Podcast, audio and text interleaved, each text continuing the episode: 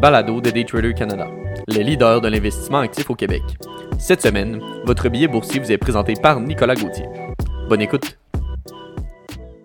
Billet boursier de Daytrader Canada pour la semaine du 24 août 2020.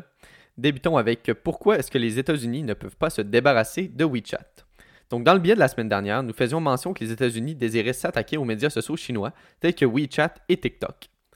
Or, ce que nous gardions dans notre manche pour le billet de cette semaine était que bien que cela pourrait sembler positif pour les États-Unis de l'externe, le point de vue interne en est tout autre. En effet, l'une des entreprises phares des États-Unis, Apple, est beaucoup plus dépendante à WeChat que ce que nous pourrions le penser. Selon l'analyste spécialisé sur le marché chinois Ming Chi Kuo, dans le pire des cas, les livraisons annuelles mondiales d'iPhone d'Apple pourraient baisser de 25 à 30 si l'entreprise était obligée de supprimer WeChat de son Apple Store à travers le monde. Il ne faut pas oublier que WeChat est extrêmement populaire auprès des utilisateurs d'appareils mobiles chinois et compte plus de 1,2 milliard d'utilisateurs actifs par mois au travers le monde. En revanche, ces estimations pessimistes sont dans le cas où WeChat serait banni de l'App Store dans le monde. Dans l'éventualité où elle serait uniquement bannie du marché américain, on estime que les livraisons mondiales d'iPhone seraient affectées de 3 à 6% les autres produits d'Apple étant affectés par moins de 3% il est important de noter que bien qu'Apple ne ventile pas ses expéditions d'iPhone par région, mais seulement l'ensemble de ses ventes, la Chine a représenté un peu plus de 15% du chiffre d'affaires total d'Apple au cours du trimestre de juin, ce qui en fait une part importante de l'activité du géant américain. D'ailleurs, selon les rumeurs rapportées par l'analyste de WeBush Daniel Eves, l'administration Trump permettrait à Apple de maintenir WeChat en Chine, rassurant les investisseurs. Naturellement, le président Trump étant connu pour ses changements d'idées rapides, cela reste à confirmer.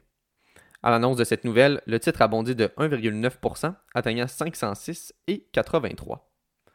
En somme, considérant ces informations, la guerre technologique entre les États-Unis et la Chine prend une importance tout autre, venant toucher les entreprises phares du secteur américain. Il sera alors encore une fois très intéressant de prêter attention aux décisions du président américain, M. Donald Trump, particulièrement dans un contexte électoral.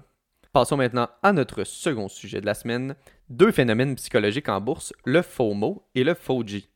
En tant que négociant actif et investisseur, il y a deux phénomènes mentaux, l'un aussi nuisible que l'autre, que nous devons absolument apprendre à éviter. Le FOMO et le FOGI.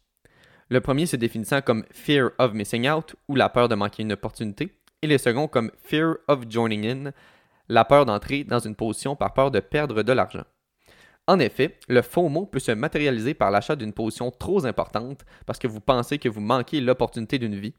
Et bien que le FOGI peut réussir à vous empêcher de faire une erreur, cela peut être beaucoup plus dommageable si nous examinons les opportunités manquées à long terme. Lorsqu'on comprend bien les deux phénomènes et que l'on s'est identifié à l'une des deux, voire les deux, il est important de comprendre comment les éviter ou les neutraliser. Tout d'abord, il est fondamental au succès en bourse de laisser ses émotions de côté lorsque l'on transige. Une transaction ne devrait pas être une prise sur l'émotion, de la peur, sur l'adrénaline ou même dans le but de sortir d'un moment d'ennui. La négociation active, particulièrement la négociation active profitable, ce que l'on souhaite, est le fruit de l'exécution d'un plan de match clair, net et précis.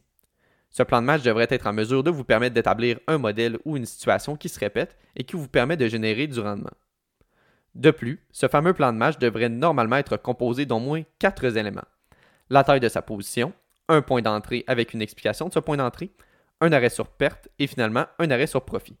À la suite de l'établissement de ce plan de match, vous devriez également être en mesure de comprendre le cœur de la chose. Pourquoi êtes-vous entré en position? Finalement, un élément qui peut également vous aider à vous débarrasser du FOMO et du FOGI est l'analyse de vos transactions. Si vous comprenez profondément la raison pour laquelle vous êtes entré en position, prendre position ne devrait qu'être un simple geste mécanique qui ne génère pratiquement aucune émotion.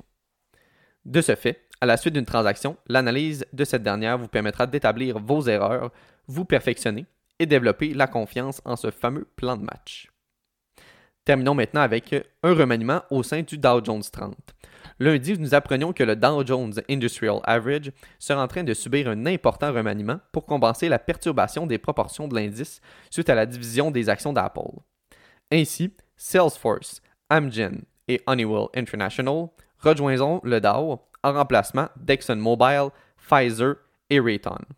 Les modifications apportées à l'indice de référence qui représente 30 actions ont été mises en place pour compenser la division des actions 4 en 1 d'Apple qui entre en vigueur le 31 août. Cette division aurait réduit la pondération de l'indice du secteur technologique, c'est pourquoi l'ajout de Salesforce aidera à maintenir l'équilibre approprié. De plus, les nouveaux ajouts aideront également à diversifier l'indice en supprimant le chevauchement entre des sociétés de même envergure et en ajoutant des nouveaux types d'entreprises qui reflètent mieux l'économie américaine selon SP. Les modifications apportées à l'indice entreront en vigueur le 31 août. Quoi qu'important, ces changements ne, viendront pas changer le niveau de l'indice. En revanche, le Dow Jones devient ici un indice possédant plus d'entreprises de technologie et moins de firmes pétrolières, augmentant ainsi son potentiel de performance si on se fie aux récentes tendances boursières. Le Dow Jones étant conçu comme un moyen de mesurer la force ou la faiblesse de l'ensemble du marché boursier américain, les changements de lundi soulignent des changements plus larges dans l'économie américaine, notamment la grande force des géants technologiques. Finalement, il est important de noter que lorsqu'on ajoute une nouvelle entreprise à un indice, cela peut avoir un certain effet sur son titre. En effet, ayant 21 milliards d'investis dans le fonds négocié en bourse qui suit l'indice, le DIA, tous ces fonds devront acheter des actions des compagnies qui entrent dans l'indice. Tous ces achats peuvent faire, monter le cours de l'action dans une certaine mesure. A l'inverse, les actions retirées d'un indice peuvent voir leur prix baisser. Naturellement, ces effets sont applicables à court terme uniquement. Merci beaucoup d'avoir écouté le billet de cette semaine. C'était Nicolas Gauthier pour le billet boursier de Daytrader Canada.